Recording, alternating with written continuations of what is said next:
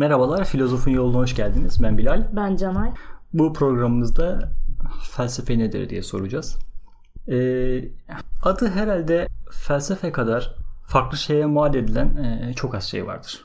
Mesela TDK'ya bile baktığımız zaman varlığın ve bilimin bilimsel olarak araştırılması, bir bilimin veya bilginin alanının temelini oluşturan ilkeler bütünü, bir filozofun, bir felsefe okulunun, bir çağın öğretisi, dünya görüşü ya da bir konudaki soyut düşünür olarak.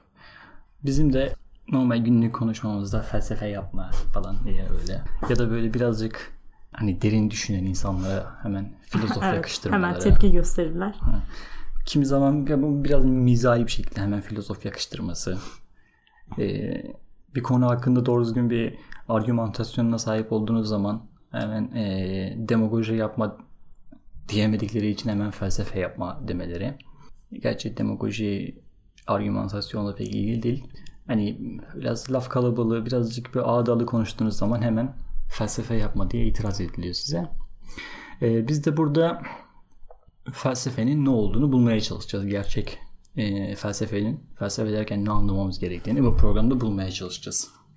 Bundan önce e, kendi okulumdaki bir anıdan bahsedeyim. Bizim felsefe giriş derslerimizi Profesör Doktor Lokman Çilingir veriyordu ve ilk dersinde biz yıllardır felsefenin etrafında dolanıyoruz ama bir türlü giremedik demişti. Bu siz de girdiniz, girdiniz, giremediniz, giremediniz demişti. Bu her ne kadar korkutucu bir sunuş yöntemi olsa da e, dinleyen kişinin biraz dikkatli dinlemesi gerektiği konusunda da belki mizahi bir uyarı da içeriyor. Biz de o tavsiyeye uyarak dersimizi iyi dinlemeye çalıştık, iyi öğrenmeye çalıştık. Ee, sadece bir ders kitabına ya da bir hocaya bağımlı kalmadık. Farklı kaynaklardan da araştırdık. Ee, burada da bizim e, bu programda da kullanacağımız kaynakları daha önce söz verdiğimiz gibi paylaşalım. Ahmet Çevreci'nin Felsefeye Giriş kitabı. Ee, Lokman Çilingir'in Felsefeye Giriş kitabı. Bunu kullandık. Ahmet Arslan'ın İlk Çağ Felsefe Tarihi kitabı. Ve e, Arda Denkel'in Düşünceler ve Gerekçeler kitabındaki bir birkaç tane makalesinden faydalandık. Bunun haricinde de okul sırasında kullandığımız e, mesela Mircea Eliade'nin mitoloji mitlerin özellikleri kitabı gibi e, farklı kitap kaynaklardan veya insanların bize şimdiye kadar bu bir yıllık eğitimde öğrendiğimiz şeyler konusunda hepsinden faydalandık. Bir seçki hazırladık. Zaten e, programın amacı da buydu. Felsefe öğrenmek isteyen ortalama bir insan e, bu kadar kaynağı okuyup araştırmaz. Yani gerçekçi bir tavır olmaz bu. Anca e, bu konuyla ilgili insanların yapabileceği bir şey. Yani öğrenci veya akademisyenler gibi. Biz de bunu yapıp dinleyicilerimize bu seçkiyi sunmak ve bütün programlarımızda da aynı tavrı sergileyeceğiz. Bu seçkiyi sunmak için uğraşacağız. Neyle uğraştığımızı bilmemiz açısından felsefenin tanımını yapmak e, ne kadar önemli olsa da felsefenin doğası gereği bu sorunun ve bu programın bir felsefi araştırma olması ancak anlamlı olacaktır. Bu önermeyi bir felsefenin kısa bir tanımı yaptıktan sonra biraz daha anlamlı olacak.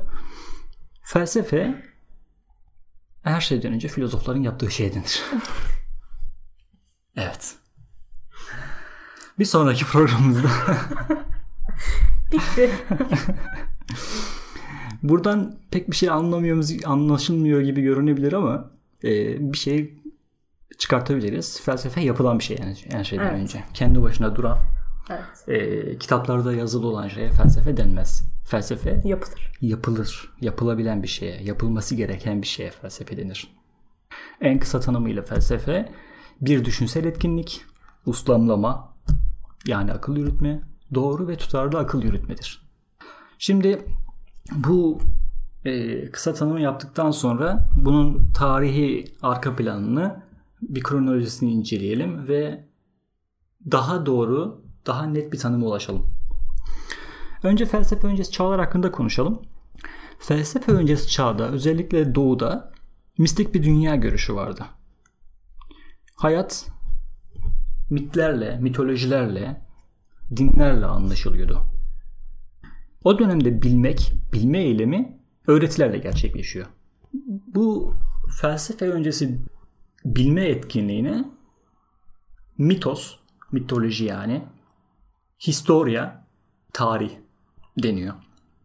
Ve e, günümüzdeki gibi sistematik dinler yok. E, mistik düşünceler, Taoizm gibi öğretiler hakim. Felsefe ile beraber logos, bu Yunanca bir kelimedir ve akılla söylenen söz anlamına geliyor. Logos devreye giriyor ve teoria yani teorik bilgi süre dönemine geçiliyor. Mitosun bir tanımını yapalım. Kuşatıcı bir tanımını Mircea Eliade'nin Mitlerin Özellikleri kitabında e, bulabiliyoruz. Mitos yani mitoloji, mit, kutsal bir öyküyü anlatır. En eski zamanda başlangıçtaki masallara özgü zamanda olup bitmiş bir olayı anlatır. Başka bir deyişle doğaüstü varlıkların başarıları sayesinde ister eksiksiz olarak bütün bir gerçekliği yani bütün evreni, kozmosu, isterse de onunca, onun yalnızca bir parçasını söz gelimi bir adının nasıl ortaya çıktığı, bir bitki türünün ne işe yaradığı, diş tedavisinin nasıl yapıldığı gibi bir hayatın içine bir parça olsun. Bunları gerçekliğin nasıl yaşama geçtiğini dile getirir. Hikayeyi anlatır bize mitos. Zaten kelime anlamı da e, anlatılan söz demektir. Mitos Yunanca bir kelime yine antik Yunanca bir sözdür. Anlatılan söz anlamına gelir. Teoriya ise özgür, zorunlu olmayan, pratik hiçbir amaç gütmeyen, salt ve kuramsal, teorik bir bilgi edinmedir. İlk çağ felsefe tarihinde de biraz daha ayrıntısını göreceğimiz üzere felsefe Milet'te başlıyor. Bugün e, adıyla bilinen Malat. Millet felsefesi dünyanın meydana gelişini artık doğaüstü bir olayla değil, doğal bir olay haline getiriyor.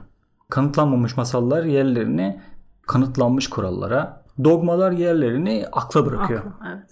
Özellikle ortaçağ felsefe tarihinde de göreceğimiz gibi teoloji ve doğaüstü de akılcı bir tarzda incelenebiliyor. Bunu e, millet felsefesini görürken de fark edeceğiz. Önemli olan bunu yaparken ki aldığınız tavır ve kullandığınız yöntem. E, elimde bu e, Yunan Yunan'ın felsefeyi başlattığına dair e, El Robin adında bir filozofun da bu konu hakkında söylediği bir söz var. Yunanistan insan aklını yaratmıştır der. Doğullarda bilen tanrısal sırların sahibidir. O rahip, peygamber, büyücü, keramet sahibidir. Düşünür yani kendi gücüyle düşündüğünü ileri süren kişi tarihte yeni bir olaydır. Antik Yunan'da da kutsal insanlar vardı. Rahipler mesela. Hatta e, Sokrates'i ayrıca incelediğimiz zaman onun Delfoy rahibiyle olan e, hikayesi de var. Hatta evet, bahsedelim evet. Delfoy rahibinin hikayesinden. Bir gün e, Delfoy rahibine dünyadaki en bilge kimdir diye soruyorlar. O da Sokrates yanıtını veriyor. Sokrates de bunun üzerine kendisinin en bilgi olup olmadığını araştırma sürecine giriyor. Önce politikacılara, askerlere gidiyor. Onların aslında bir şey bilmediğini fark ediyor. Sonra sanatçılara gidiyor. Onların da bir şey bilmediğini fark ediyor. Sonra kendisinin de bir şey bilmediğini ama bildiği tek şeyin kendisinin hiçbir şey bilmediği Bilmediği. olduğunu evet. fark ediyor. Ve Delfoy rahibinde bir yerde doğrulamış oluyor bu bilgisizlik üzerine bilgisiyle. Geleneksel olarak e, bugün dünyada kabul edilen felsefenin İsa'dan önce 6. yüzyıl başlarında bugün az önce söylediğimiz gibi Balat dediğimiz Millet'te Millet'teki felsefe okuluyla beraber ortaya çıktı. Burada da karşımıza çıkan ilk düşünür Thales olacak. Thales ile ilgili ayrıntılı bilgiyi de ilerleyen programlarımızda işleyeceğiz. Kelime anlamıyla felsefe Fileo ve Sofya, Sofya. kelimelerinin birleşimiyle oluşuyor ve bilgelik sevgisi anlamına geliyor. Fileo sevgi, Sofya bilgi anlamına geliyor. Bilgi, bilgelik. Hatta e, sofist de yine bilgi anlamına gelen yine antik Yunanca bir sözdür. Bu ilk e, filozofya terimini kimin kullandığına dair bazı e, farklı düşünce, düşünceler var. Kimisi Pitagoras, kimisi de Herakleitos'a atfediyor bu düşünceyi. Kimden bağımsız olduğu, kimin söylediği bizim için önemli değil. Önemli olan tutmuş. Evet. Evet. Tutmuş ve bu tanım 2500 yıldır kullanılmaya devam ediyor. Hala felsefenin tanımını arıyoruz. Hala olumlaştırmaya çalışıyoruz felsefenin tanımını. Fakat bunu, bunu yaparken bazı güçlüklerle karşılaşacağız. Öncelikle tanımı nihayetinde yapan bir insan ve insandan insana bu tanım değişiyor. Yani felsefeyi tanımlayan kişinin özellikleri bizi doğru tek bir tanıma ulaştırmaya zorlaştırıyor. Sonra felsefe çağdan çağa farklı algılanır oluyor. Ee, Do- doğal olarak. evet, her çağda farklı algılanmış felsefe. Yani ilk çağa baktığınız zaman pagan filozoflar felsefeyi bir doğayı anlama aracı olarak görürken orta çağa geldiğimiz zaman Hristiyan filozoflar felsefeyi e, dine dini meşrulaştırmak için bir araca dönüştürüyorlar ve dinin bir parçası haline getiriyorlar. Getiriyor. Sonra kültürler arasında da farklılıklar söz konusu. Doğu felsefeyi farklı algılıyor. Batı felsefeyi farklı algılıyor. Bu yüzden de e, farklı güçlüklerle yani bu, bu, bu güçlüklerle karşılaşıyoruz felsefeyi tanımlamak için. Ama biz nihai tanımımıza ulaşmaya e, çalışıyoruz. Biz bu tanımı yapmak için bir kendimize bir kumaş keselim, bir elbise dikelim ve bu elbiseyi sadece felsefe giysin. Bunu yaparken felsefenin ne olduğunu bir yana bir de ne olmadığını da ortaya koymamız gerekiyor. Çünkü felsefe doğası gereği teoloji ve sanat üzerinde de bazı görüşler belirtmiştir. Hatta öyle denebilir ki felsefenin bilgi bilimi yani epistemoloji haricinde kendine özgü çok az konusu vardır. Her şeye söyleyecek lafımız var bizim yani. Ancak bu şey demek değil.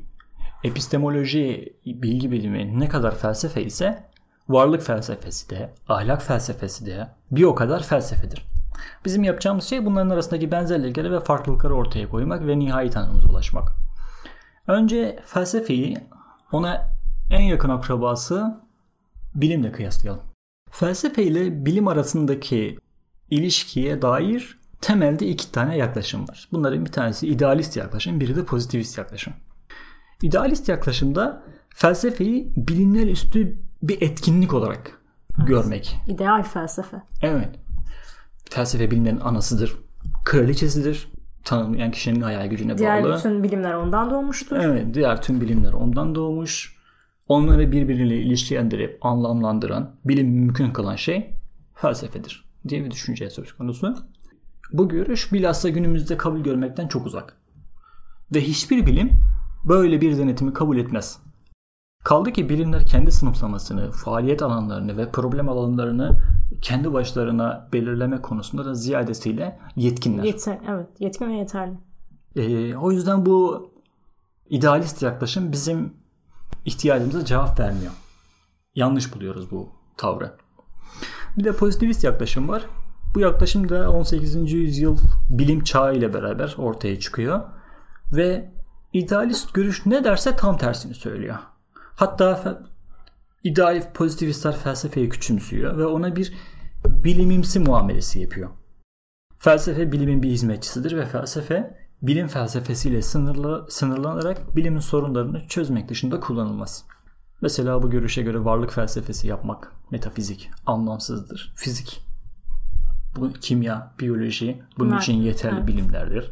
Ahlak, hukukun ve sosyolojinin çalışma alanıdır. Felsefeye buraya da e, elini uzatmamalıdır. Haddini aşmamalıdır.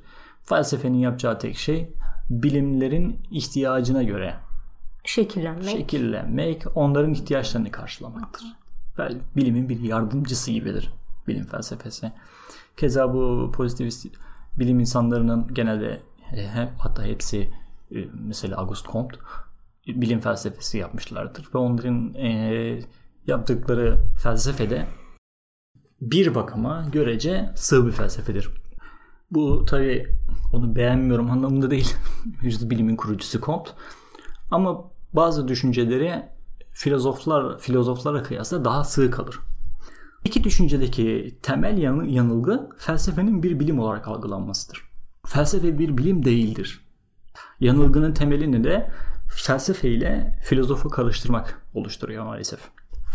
Örneğin Aristoteles Aristoteles'in felsefenin yanında bilim de yapmasını bilimin felsefeden türemesi olarak algılıyorlar. O olgunun hem felsefi yönleriyle hem de bilim yönüyle ilgilenmiş bir filozof, bir bilim insanıdır. Ne kadar filozofsa, ne kadar felsefeci ise o kadar Bilim insanı. bilim insanı Aristoteles. Yaptığı iki şey birbirinden farklı.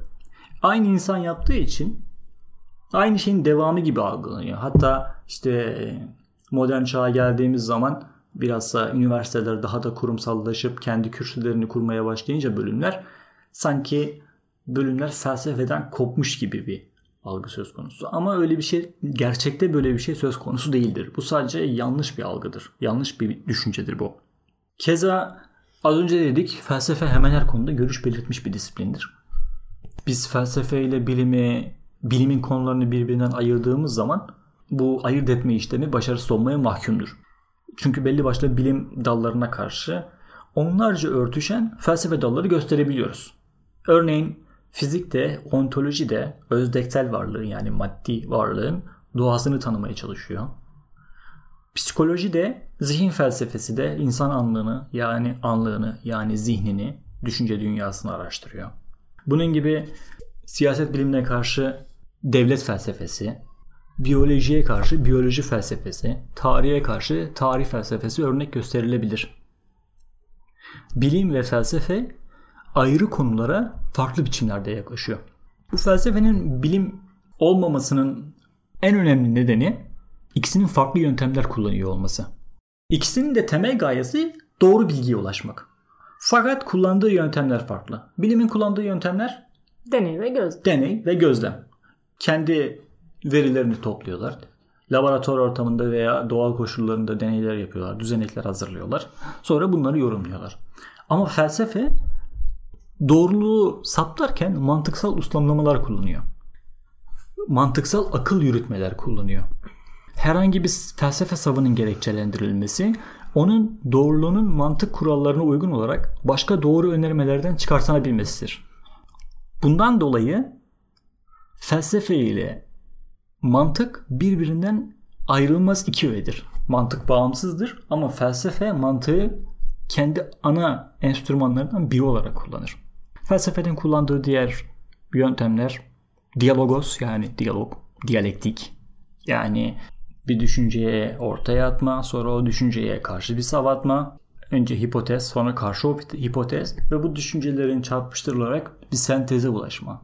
Buna diyalektik deniyor. Bu da mesela felsefenin kullandığı araçlardan biridir ve bilim de bunu kullanmaz. Bu yine felsefeye özgü bir araçtır. Sonra diğer felsefe aracı düşünce deneyi.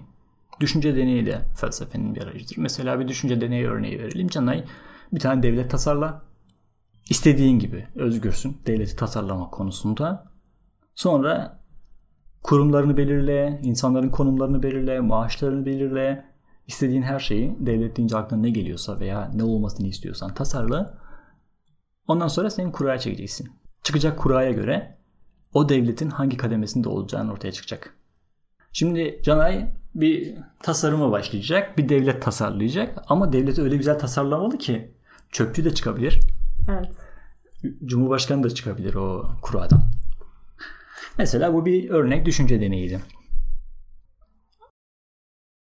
Şimdi felsefeyle bir de felsefemsiyi ayırmak gerekiyor.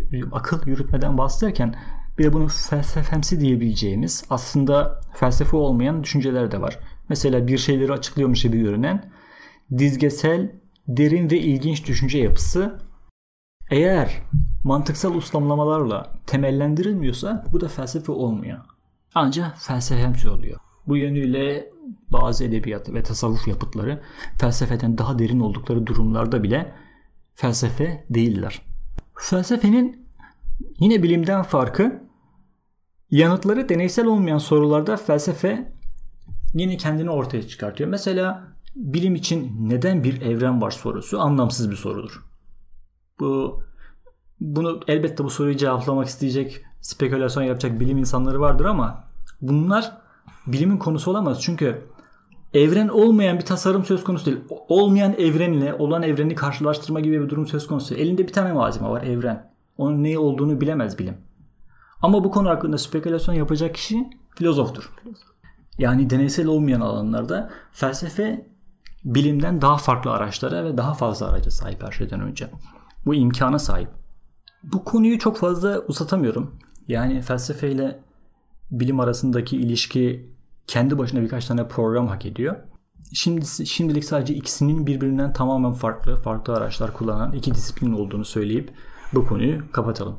Ve felsefenin diğer alanlarla olan ilişkisine bakalım. Bu da din olsun. Doğru bilgiye ulaşma çabası din içinde ortak özellik olarak karşımıza çıkıyor. Dinin felsefeden farkı savlarının doğruluğunu gerekçelendirilmiş gerekçelendirme biçimindedir. Din açısından bir savın, inancın, bir önermenin doğruluğu Tanrı'nın sözleri olan kutsal kitaptaki dile getirişlerle arasındaki uyuma ve onlara olan uygunluğa dayandırılıyor. Yani dinin de diyelim ki en önemli konulardan bir tanesi öte hayat, ölüm sonrası hayatla ilgili doğru bilgi ulaşma çabası vardır din adamının. Ama din adamı bu araştırmayı yaparken kutsal kitapları kullanır. Veya kendi dinindeki hangi dinse kutsal insanların sözleri ve davranışlarını temel alır. Fakat din ile felsefe arasındaki fark dinin bu araştırma sürecindeyken temel aldığı kaynakları eleştirmemesidir. Önce koş, koşulsuz bir inanç söz konusudur. Sonra da bu inanca yönelik bazı spekülasyonlar belki yapılabilir ama bu kaynakların doğruluğun gerekçelendirilmesi bağımsız değil, eleştirelse hiç değildir. Evet. Sorgusuz sualsiz inanç. Değil, kesinlikle. Felsefe dinden bu yönüyle ayrılıyor. Aynı şeyleri düşünseler bile farklı tavır aldıkları için dinden farklı. Felsefe tam tersi. Çünkü eleştirel bir süreç. Evet. Sadece akla dayanmıyor. Eleştirel de bir süreç aynı zamanda felsefe. Evet. Filozof gücünü aklından alır. Ve her şeyi aklıyla yorumlar. Başka hiçbir şeye dayanmaz. Felsefenin bir de ilgi alanı olan sanat. Sanatla ilişkisine bakalım. Felsefeyi sanattan ayıran en, başla, en başlıca şey onun neyi amaçladığı ve neyin peşinde olduğudur. Felsefecinin temel gayesi doğru bilgiye ulaşmadır. Ama sanatta böyle bir kaygı söz konusu değildir. Sen hiç bir roman okudun mu? Hakikati barındırıyor bu kitap. Bu söylediğim her şey doğrudur, gerçek bunlardır. Bunun dışındakiler yalandır diyen bir roman var mı? Hayır yok. Yok. Çeşitli metaforlar, hikayeler kullanır, kurgular kullanır. Ama hiçbirisi bu kurguların doğru olduğunu ve gerçek olduğunu söylemeyecektir. Fakat felsefe böyle değildir. Felsefe elbette metaforlar kullanır ama söylediği her şey doğru olduğu iddiasıyla söylenir. En azından felsefeyi sanattan ayırmak diğerlerine göre çok daha kolay. kolay. Bunu biliyoruz yani. Artık biz bu elbisemizi iyice daralttık herhalde. Felsefeye uygun elbisemizi hazırladık diyebiliriz herhalde. Nihai tanımımıza felsefe doğru bilgiye ulaşma çabasında olan bir düşünsel etkinlik, uslamlama, doğru ve tutarlı akıl yürütmedir. Akıl yürütme. Sanki ilk tanımdan çok farklı olmadı gibi. Evet. Yine aynı yere döndük. Evet. Ama olsa sonuçta araları evet. doldurduk. İşte bu yüzden felsefeyi tanımlamak, felsefe hakkında konuşmak, yani bu kadar şeyi bilip bu kadar şeyi bu kadar e, bilgiye sahip olunca felsefenin ne olduğunu tam olarak kavrayabiliyorsunuz. Yani bir cümle içerisinde anlatırsanız ama felsefe, düşünsel bir etkinlik, uslamlama, doğru ve tutarlı akıl yürütmedir dersiniz ama bu sizin ihtiyacınıza cevap verecek bir cümle değildir. Çünkü bunları kapsayan sanat, din gibi, bilim gibi kurumlar da söz konusu. Bu yüzden bu kadar e, ayırt etmek, bu kadar bir araştırma sürecine girmek durumunda kaldık. Aynen öyle. Peki felsefe nasıl yapılır? Bu konuyu da bir açıklığa kavuşturalım. Günümüzde felsefe iki türlü yapılıyor. Buna birincisi akademik felsefe, ikincisi de popüler, popüler felsefe. felsefe. Akademik felsefe her şeyden önce üniversitede yapılan felsefedir ve icracısı felsefeyi öğreten kişidir. Akademisyen, Hı-hı. öğretmendir. Akademik felsefenin popüler felsefesin felsefeden farkı uğraştığı e, konular değildir. Popüler felsefeci de akademik felsefeci de aynı konularla uğraşır. Fakat çalışma yöntemleri farklıdır. Bir akademik filozof çalıştığı konularda tarihi ve sistematik olmak üzere iki yöntem kullanıyor. Tarihi yöntem önceden yaşamış olan filozofların tezlerini anlamayı, yorumlamayı ve yeniden yapılandırmayı içerir. Yani Kant'ın bilmem ne felsefesi, Kant'ın ahlak felsefesini bilmem ne üzerinde etkisi diye uzun bir başlıklı yazılar okuyabilirsiniz. Bunlar akademik felsefenin kullandığı yöntemlerden bir tanesi. Diğeri de sistematik yöntem. Bu da belli problem alanına çok cihetten yaklaşıp o sorunları farklı felsefi bakış açısından hareketli cevaplamayı içeriyor. Yine bir ahlaki problem ele alalım. Kürtaj diyelim. Bu kürtaj için işte Kant'ın ödev ahlakından ne bileyim e, Aristoteles'in mutluluk ahlakıyla ya da Platon'un devlet ahlakıyla teker teker yeniden incelemek, sistematik bir incelemeye sokmak. Bu akademik felsefe filozofun, akademisyenin uğraş alanıdır. Bunun yanında bir de popüler felsefeci var. Popüler felsefede sözel, kavram analizci ve belli ilkeye göre yönlendirilen bir konuşma veya diyalog, di, diyalog, diyalektik yöntemleri kullanıyor. Burada yorum ve teorik açıklamalardan çok somut olgulardan, fenomenlerden hareket ediliyor. Bunun en iyi örneklerinden bir tanesi Sokrates. Sokrates. Sokrates için bilgelik sadece teorik olarak değil aynı zamanda pratik olarak da mümkün. Yani biraz daha ahlak, uygulamalı ahlak alanı için e, bunu kullanabiliyoruz. E, popüler dergilerde, gerçi hem felsefe dergisi olup hem de popüler olan dergi ben en azından bilmiyorum. Evet. Maalesef ikisi birlikte olmuyor. Keşke olsa. evet. E, Düşün Bil dergisini okuyorum ben. Güzel bir dergi. Orada felsefi metinler okuyabilirsiniz siz de ilgilenenler. Türkiye'nin güzel bir yani benim bildiğim iyi bir felsefe dergilerinden bir tanesidir. Ee, orada bu popüler felsefenin icrasını daha iyi okuyabilirsin. Sonra sanatla beraber yorumlanabilir. Mesela Sartre'ın Bulantı daha önce de bahsetmiştim. Ya da İhsan Oktayanır'ın Puslu Kıtalar Atlası'nda bazı felsefi tartışmalara yer alabilirsiniz. Bunlar öncelikle edebiyat eserleridir. Önce edebiyattır sonra felsefedir. Onu da belirtmemiz gerekiyor. Ee, popüler felsefenin icra alanlarıdır bunlar. Günümüzde felsefe diğer sosyal bilimler gibi e, bazı sorunlar yaşıyor. Özellikle bilim çağı 18. yüzyılla beraber artık felsefeye ihtiyaç duyulmadığını e, belirtmiş bazı filozoflar ve düşünürler söz konusudur. Mesela az önce bir tanesini saydım. Auguste Comte bunlardan biridir. Çünkü e, artık ölümsüzlüğün sırrına ulaşmayı bile hedefleyen 18. yüzyıl bilim insanları felsefe gibi eski moda düşüncelere karşı çıkmışlardır. Hatta üniversitelerde bile okutmak istememişlerdir ama felsefe bir şekilde yaşamaya devam etmiştir. Bu tartışmalar hala devam ediyor. Yani 20. yüzyılda Heidegger ve Adorno'nun da bu konu hakkında bazı çalışmaları olmuştur. Herhalde durup dururken kendi meşruluğunu sorgulamak da felsefeye has bir şey olsa gerek. Onlar da niçin felsefe, neden hala felsefe gibi sorular sormuşlar. Biz de soralım niçin hala felsefe, felsefe ne işe yarar diye. Aslında bu konuya çok fazla eğilmek istemiyorum çünkü hmm, Lokman Hoca ile bu konu hakkında bir program yapacağız. Ee, bir sonraki programımızda veya birkaç sonraki programımızda Lokman Hoca ile yapacağımız programı yayınlamayı düşünüyorum. Orada bol bol bu soruları soracağız. Ee, biz de zaten süremizi fazla geçirmeden konuyu kısa keselim diye kapatalım. Evet, felsefenin ne olduğunu, e, sınırlarını, nelerle uğraştığını kabaca Diğer dallardan ayrılan yönlerini. ortaya koymuş Evet. olduk diye inanıyorum ben, düşünüyorum. Bir sonraki programımızda görüşmek üzere, esen kalın. Hoşçakalın.